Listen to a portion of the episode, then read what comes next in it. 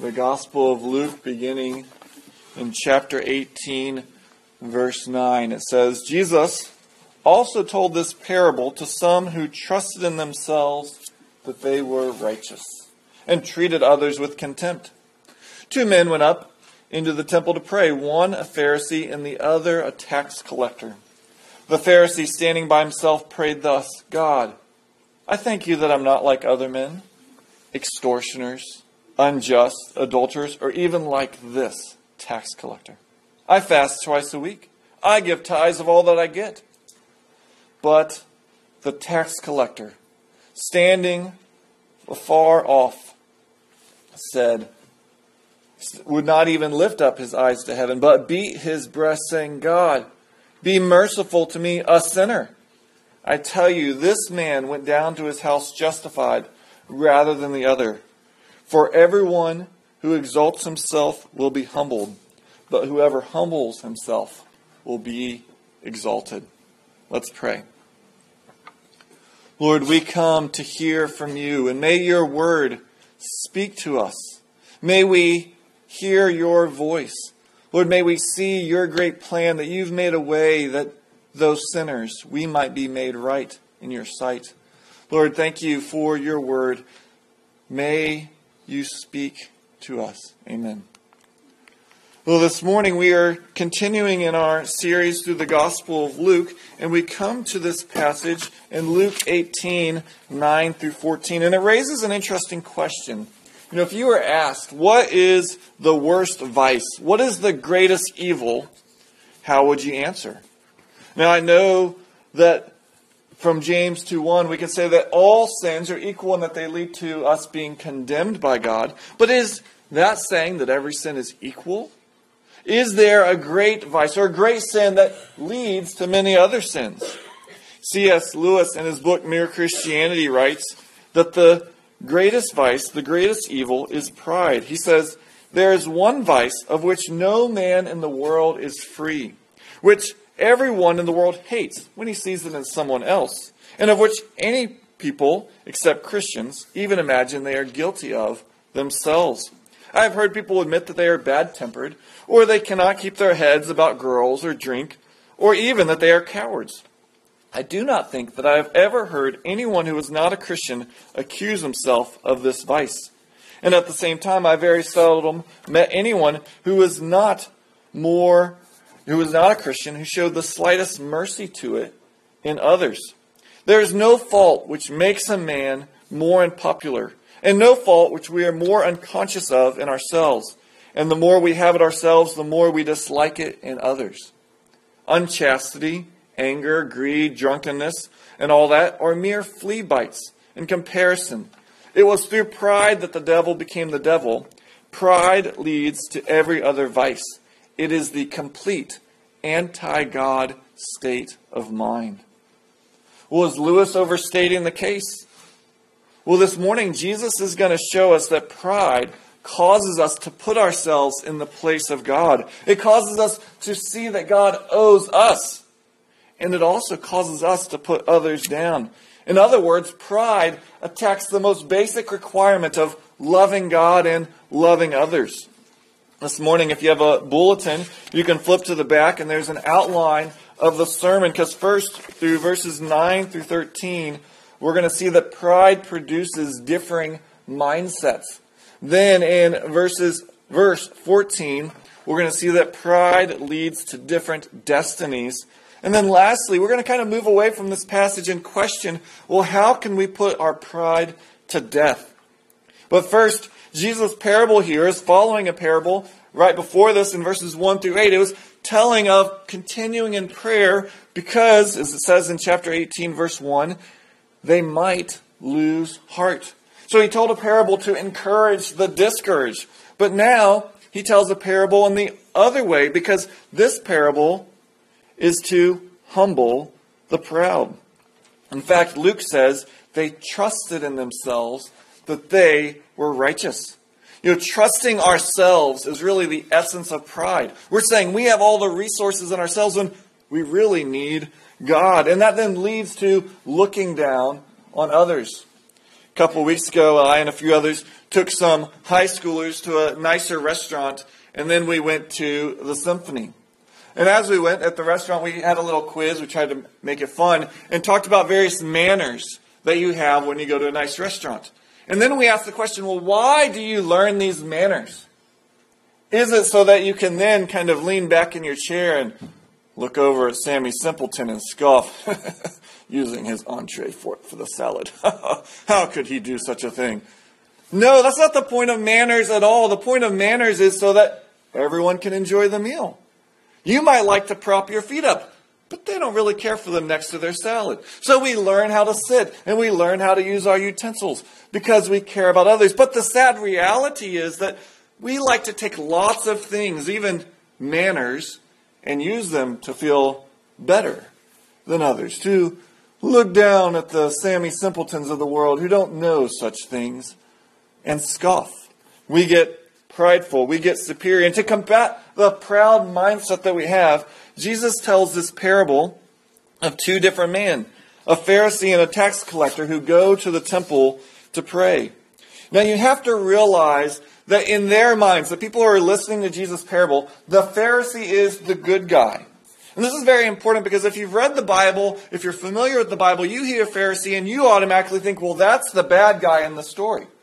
And yet that's not how they would have heard it. The Pharisees were the very moral people in their society. They were the people who kept the law, who honored the traditions. And many of them, though, in the Gospels are painted negatively. But in their mind, the Pharisees, they're the firefighters, they're the nurses, they're the people who serve the poor like Mother Teresa, and they're going, oh, the Pharisee goes to the temple. That's the good guy. In contrast, when they hear a tax collector they're hearing the very worst in society.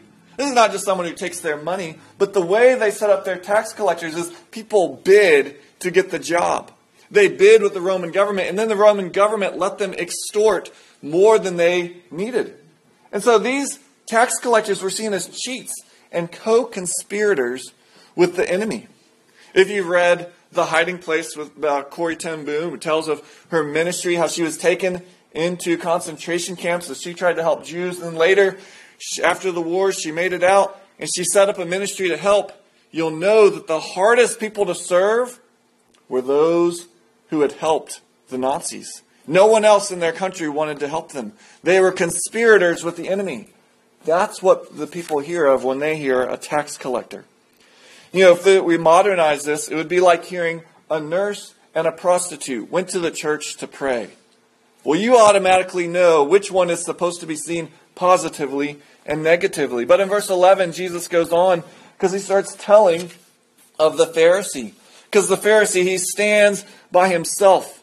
Now, here, this is a very short parable, and every detail matters. And his standing by himself is almost a kind of cocky certainty that he can approach God however he wants. He then prayed, I thank you, God. So this prayer begins with the appearance of godliness. He's thanking God. That's a good thing to do.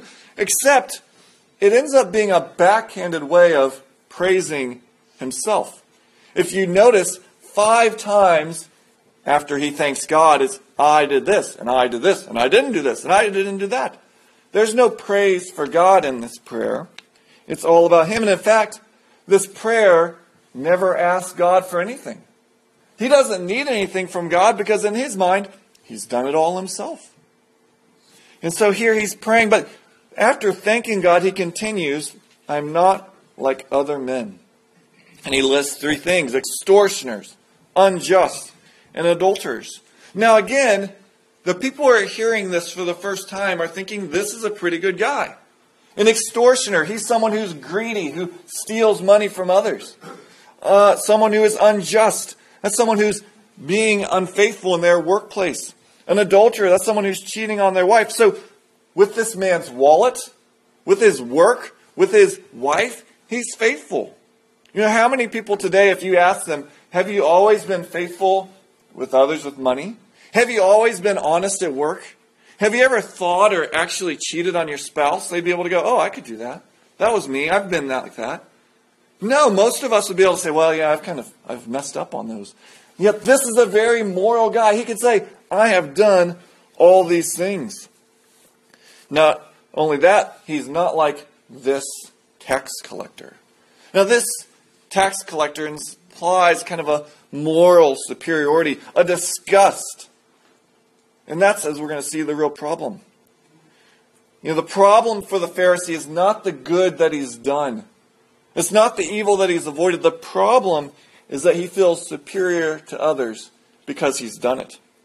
Well, he goes on in verse 12 because he not only points out the things he avoids, he brings out his polished trophy of the things that he does. I fast twice a week. I give tithes of all that I get.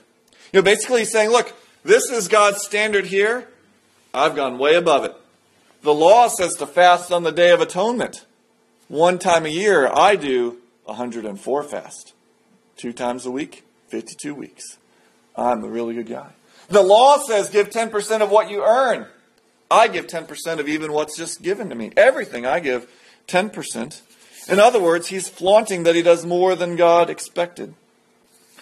Again, though, we're so used to hearing the Pharisee in the negative light that we're going to miss the emphasis if you don't understand that most of the people here are hearing this positively.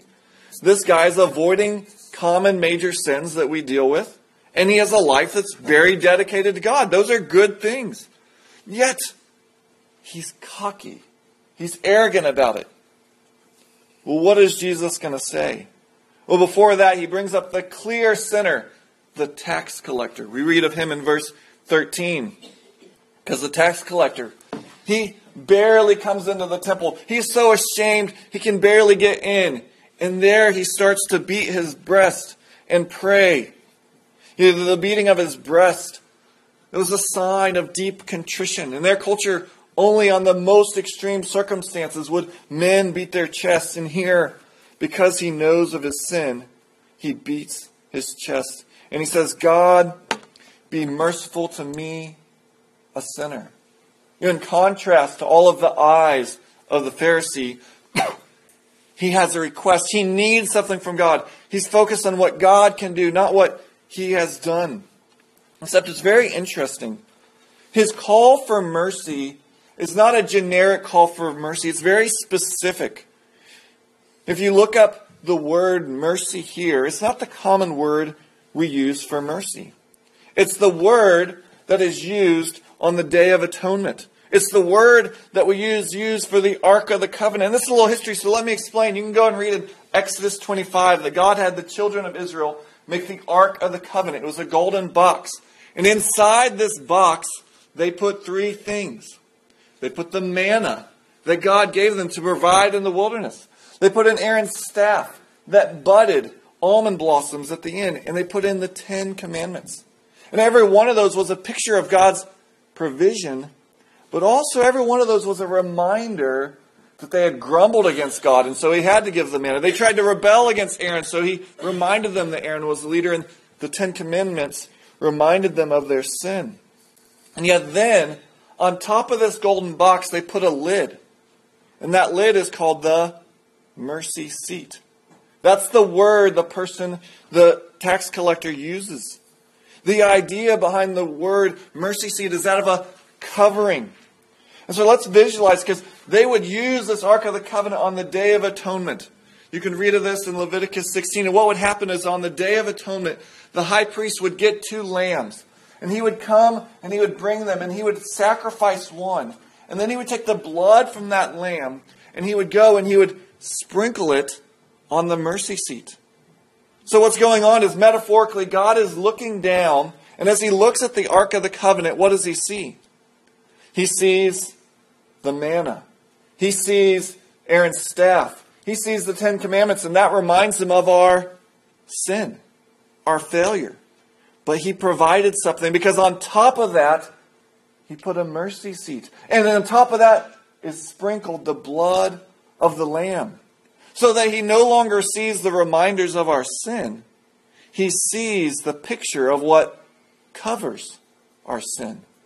And on the Day of Atonement, it's pointing to the fact that you can be cleansed, you can be forgiven because of the lamb. Because I said the priest brought two lambs, but he only sacrificed one. What did he do with the other? Well, he laid his hands on it and he confessed the sins of the people and then he had it go into the wilderness. The sins were taken away. And here, as the tax collector calls for mercy, it's not just a generic mercy. He calls out for this mercy of God that would not look on him as a sinner. It would look on the mercy seat. It would look on the blood of the Lamb so that God would have mercy on him. And so here we are being given a picture of different mindsets, of two different approaches to God. One man approaches God based on all that he's done and hasn't done. The other man approaches and said, I can only approach you based on the sacrifice that you will make for us. I cannot come on my own. I am a sinner. We've seen that pride approaches God noting how good I am and almost saying, God, you owe me because I have done all this. I am worthy of praise. It takes the place of God and looks down on others. But Jesus is now going to show us that that pride is going to lead to two different destinies. Look at verse 14. Jesus says, I tell you, this man, meaning the tax collector, rather than the other, sorry, this man went down to his house justified rather than the other, being the Pharisee. For everyone who exalts himself will be humbled, but the one who humbles himself will be exalted. And Jesus is explaining here it's not because of their actions it's how they view themselves. It's how you feel about the good that you do and the evil that you avoid. The Pharisee proudly thought he was a good and righteous person. He exalted himself, and yet his pride is going to lead to his humiliation. In contrast, the tax collector declared that he wasn't righteous. He humbled himself, and that's going to lead to his exaltation, his justification. To put it simply, if we think we're righteous by ourselves, then God says you won't be declared righteous by Him. Now we have to be very careful here because is the application of this passage of, okay, so it doesn't matter what you do. In fact, we should sin as much as we can because, like the tax collector, he's going to go scot free and you go and do everything you should like the Pharisee and doesn't matter. That's not the point at all, for Jesus says in Matthew 5:20, "For I tell you, unless your righteousness exceeds that of the scribes and Pharisees, you will never enter the kingdom of heaven." And when Jesus told the Pharisee in our story, they didn't hear of a self-righteous hypocrite. They heard of a deeply moral person. However, the problem is not that we need to be a little bit more moral. The problem is we have to be perfect. 100% all the time. The problem is that we're dead in our sins, that we can't do anything to be made holy before God.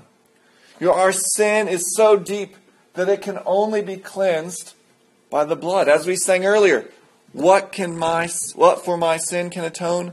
Nothing but the blood of Jesus. If anything else could have brought atonement, then Jesus died in vain. If our, yet our condition was so hopeless and God's gift so perfect that, like the blood on the mercy seat, on the Ark of the Covenant, we can be perfect. We can be accepted by God. You know, part of the problem is we just have not realized how holy God is and how far short of that we fall. It reminds me of the story of a man who was feeling like he had an inferiority complex, so he went to talk to a psychiatrist. And the psychiatrist listened to him for a while. And he said, okay, let me run some tests. And he ran the tests and he said, come back in a couple weeks. And he, the man came back and the psychiatrist said, look, I have good news for you and bad news for you. The good news is you actually don't have an inferiority complex. The bad news is you're just an inferior person. And the man was upset. He said, well, I'm going to get a second opinion. He said, okay, you're ugly too. so here, this man actually was worse. Now, humor aside, we compare ourselves. I'm inferior to you, I'm inferior to you, or I'm better than you. And yet we're always comparing horizontally. And God wants us to compare vertically. That before a holy God, we fall so short that attending church, going and giving to the poor, though those are good things, they are not going to make you holy in God's sight. And Jesus says when we humble ourselves, we will be exalted. He says we will be justified. Now that's a big word. What does justified mean? Well, it's a term that comes from court, like a legal court. You know, if you go to court and you're con- you're charged of a crime and you're not convicted yet, then the verdict you might hear is either guilty or not guilty. But you don't know what is going to be said at the end. Is the jury going to declare me guilty or are they going to say not guilty? Well, in justification, it's actually better than that because God doesn't only say not guilty, He says you are justified. And justified means you are righteous. Imagine you're on trial for murder, but the judge doesn't finalize the verdict by saying not guilty. He says, No, you're righteous. You actually went out and saved people's lives. You are perfectly holy. And God, the judge, says to all those who cry out to him for mercy, who cry out for the substitutionary sacrifice of the Lamb, you are perfectly righteous. Not just you no longer have sins, I have also made it because of my Son that you have lived perfectly all your life. Because of the Lamb. Because of Jesus, who is the Lamb of God who came to take away the sin of the world. This truth is expressed very succinctly in 2 Corinthians 5:21. For there it says, "For our sake God the Father made Jesus to be sin, who knew no sin." God put the punishment of sin on him who had never sinned. It goes on, so that in him we might become the righteousness of God. You know, every good thing that Jesus ever did is placed on you. So that when God the Father looks down, if you trust in his Son, Jesus' perfect life is what he sees. You know, this is called the great exchange. Jesus gets all of our sin, and we get all of his righteousness. Every so often, our family will sign up to bring donuts on Sunday morning, and so on our way, normally in a panic, but that's a side story, we swing by Texas Donuts, best donut place in town. I don't get paid for these advertisements, by the way, just to let you know. And so, at Texas Donuts, we give them our money, and they give us heavenly fried goodness. It's a great exchange. They get my money that I didn't care that much about for that amount, and they give me juicy morsels. It's a wonderful exchange. We both get something. And yet, in justification, we both don't get something wonderful. Christ got something horrible. He got our sin, and yet He gives us something wonderful all of His righteous life. In the gospel, Christ exchanges His righteous, perfect life for all our sin. Thus, we are righteous and at peace with God because Christ fully took our sins and absorbed the wrath of God for us. And Jesus is showing, us it's not because we live perfectly, it's because Jesus lived perfectly in our place. And that is why it's not based on the Pharisees keeping of the law and even doing more than the law required. In fact, his focusing on what he did kept him from God. He was so focused on himself that he couldn't see God's blazing holiness. We see these truths laid out in Romans 3. If you look in your bulletin, we read this earlier. And if you look at verses 22 through 25, it says, For there is no distinction.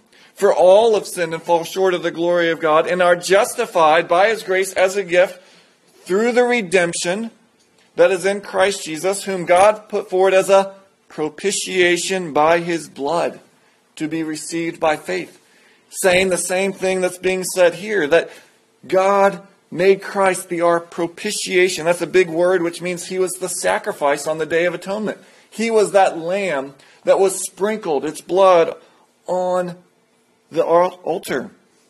He took God's wrath so that we might receive only love. But then look down at verse 27 of Romans 3 because it goes on. Then what becomes of our boasting? It is excluded. By what kind of law? By a law of works?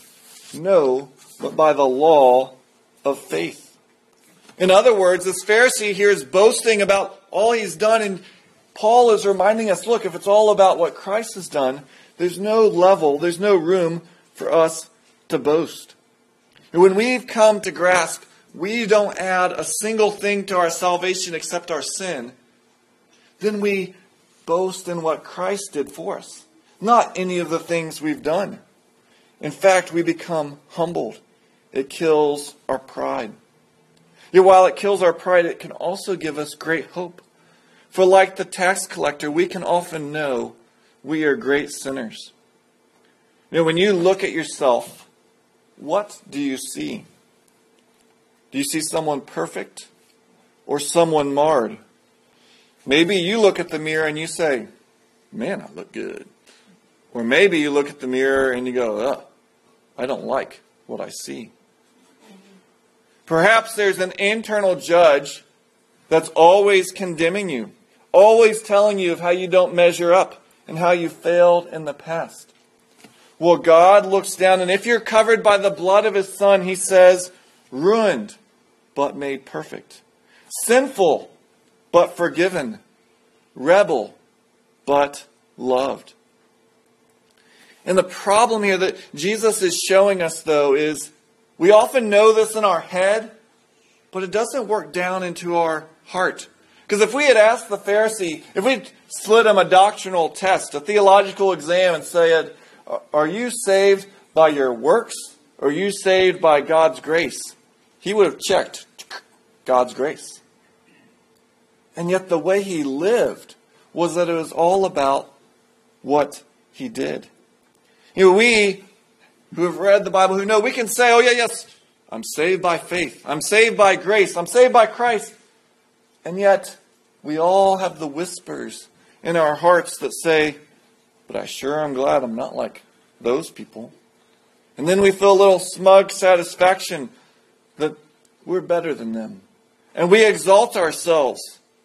And Christ is warning that is deadly destructive.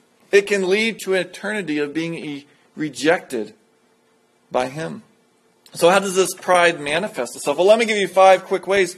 First, our pride can manifest itself with our doctrine, with what we believe. We can say things like, or maybe not say them, but think, Thank you, God, we're not like other churches.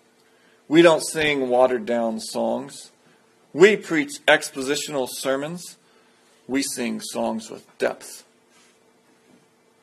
It doesn't really matter. Because our righteousness is not in the type of church we have, it's in Christ. Or we can have pride in what we believe. I thank you, God, that I'm not like those intellectual Christians rejecting creation, rejecting God's sovereignty. I hold to what the Bible says, and we look down on others. We can be proud about our health. Thank you, God, I'm not like those people who eat at McDonald's, eat processed food and spam. I only eat and drink whole grains and non processed foods. I work out. I don't eat and drink all that sugar like those slobs. But all of these things have deadly reversals the other way. God, I thank you. I'm not like those priggish snobs and all those health nuts out there. I eat my spam. I love my Cheez Whiz. And I'm quite proud of my iceberg lettuce. Take that, you prigs. We can feel superior to others based on our health. We can feel superior about our intellect. I'm so glad I'm not like those dumb sheep, always led astray by what the TV is telling them and politicians. I know what's going on. I read for myself. I'm not some sheep being led astray. Or can you believe how many times Pastor Jeremy misspoke this morning? Boy, he sure misspeaks a lot. Did you see all those typos in the bulletin? Man. Did you see they said there with the EI when it should have been RE. Oh my goodness. I'm glad I'm not like those people. We can be proud about our social class and standing. Oh my goodness. Do they ever not wear pajamas? Boy, I'm not going to that store. Have you seen the type of people that go in that store? Go search that on Google. On the flip side, we can again flip it the other way. Wow, could you believe how picky she was? She is so hooty snooty about everything. Sure glad I'm not stuck up like her. And so, whether it's your social class, or your intellect, or your health, or anything, we have these whispers in our heart that says, Sure, I'm glad I'm not like them. I'm a little better than they are. And we exalt ourselves and we put them down. And Jesus is warning that that's deadly serious. Now, please don't misunderstand. I'm not saying that some of those things aren't better than others. Maybe it's better to have a certain diet. Maybe it's better to be in a different class. The point is not what class are you in, what type of food you eat, what kind of intellect. The question is, how do you view yourself because of that? Do you look down on others and feel better about yourself? And Jesus is warning of the great danger of this sin. You know, he couldn't have been clearer in his warning. He says, Everyone who exalts himself will be humbled, and whoever humbles himself will be exalted. And so we need to be vigilant with ourselves when those whispers of pride come into our heart to put them to death because they are deadly serious. They're more serious than any virus that exists. They're more serious than any financial crisis that could have happened. Pride is a deadly sin, and we must put it to death. However, I'm concerned that often the way Christians conceive of and live out their Christian life undercuts our ability to grow. So I wanted to end by helping us think through how can we put pride to death. I'm not a PowerPoint expert, but I made a little PowerPoint, and I know it's really small. But uh, this has been a helpful chart for me, and hopefully it will be for you as well. Here, it's called the cross chart. And on the front, on the top, if you can read that, I know it's super fine print, it says God's character. And on the middle is our character, the distance that exists between us and God. And when we come to realize our sin, we realize we need the cross to make up that gap. That between us and God, the distance is so great that only by what Jesus did can we be saved. But my question is, what does the Christian life look like after that? And I think most people perceive it like this that as we grow as a Christian, we're slowly getting better and better. We're slowly becoming more like God.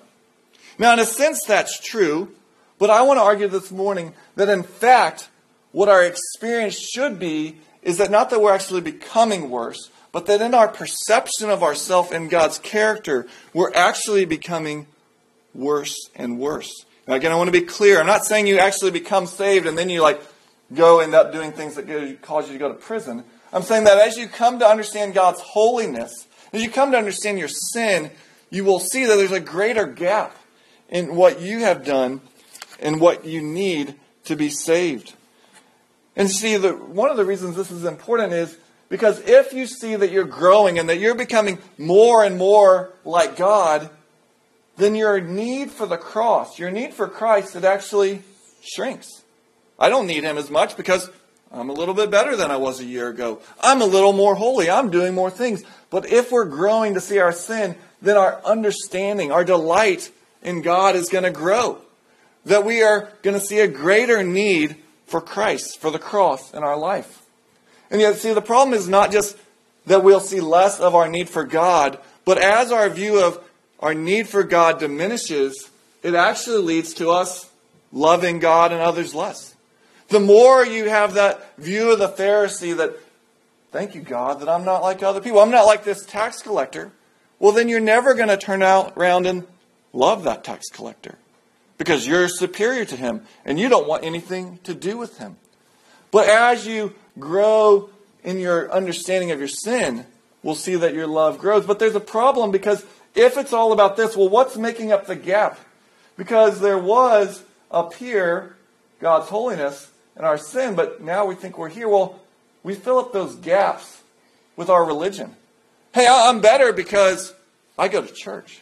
Or moralism. You don't have to be a religious person to do this. I'm better because I take care of the environment. Uh, I make sure I vote for the right people. Or legalism, where all these rules are your self righteousness and it leads to pride. And yet, I want to show you from Scripture that this is not the way we should view ourselves. And this isn't just something clever. We can see this in the Apostle Paul. Now, I know this is small, but you have all the verses on the back of your bulletin. Because as the Apostle Paul went through his ministry, he grew to see himself as more and more of a sinner. So you can look and read in 1 Corinthians 15, verse 9. And there, Paul says that he is the least of the apostles, unworthy to be called an apostle because I persecuted the church of God. As you know, the apostles were the foundational leaders of the church. They saw the risen Christ. And Paul is saying around AD 55, and all these dates are estimates. We don't know the exact day they wrote. Paul saying, Look, I'm the worst of all the leaders. Well, about five years later, and again, these are estimates, Paul wrote the letter to the Ephesians. And in Ephesians 3 8, he says, To me, though I'm the very least of all the saints, this grace was given to me. So he had thought, I'm the worst of all the leaders, but now he's saying, actually, I'm the worst of all Christians. Like, I know a lot of Christians, and I'm like the worst of them. But then, about five years later, again an estimate, in 1 Timothy 1.15, he writes, Christ Jesus came into the world to save sinners, of whom I am the foremost. You may have heard the phrase, the chief of sinners. And so Paul is saying, look, it's not that I'm just not one of the good leaders. It's not just that I'm like one of the worst Christians. If you look at the world and you consider sinners, I'm the worst sinner. Now, again, we're not talking about what we actually do, because Paul is no longer killing Christians. Paul, in many ways, is a much more moral person.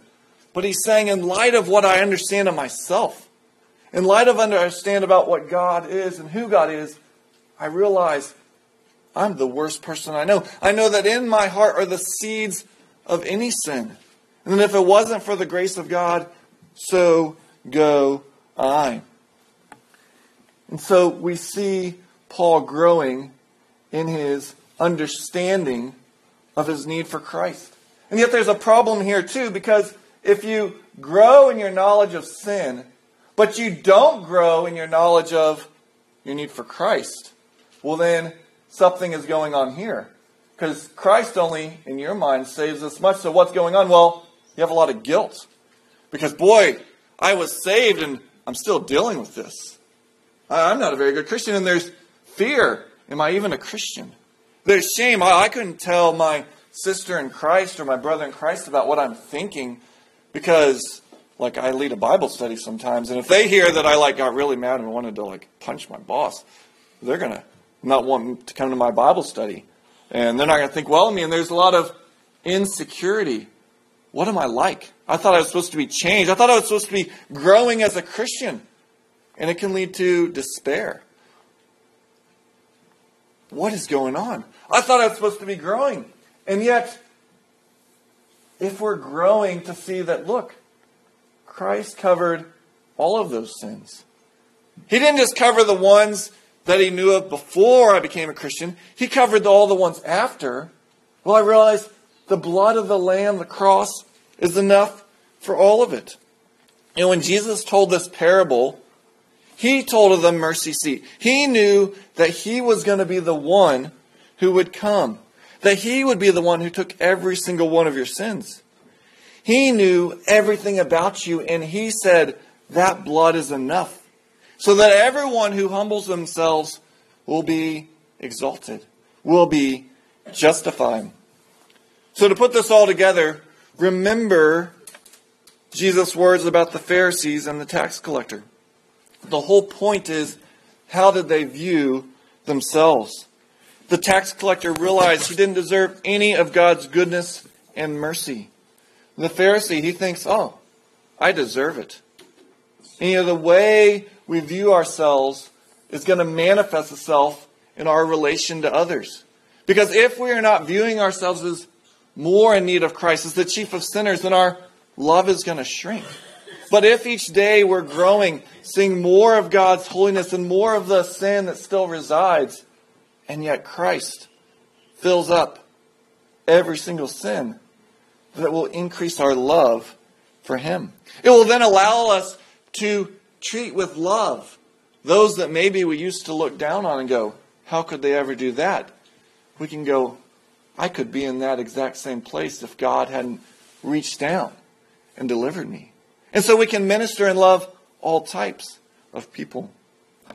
You know, and with this quote, quote that's helped me many times, Jerry Bridges writes, On your best days, you are never beyond the need of God's grace. And on your worst days, you're never beyond the reach of God's grace. Let's pray.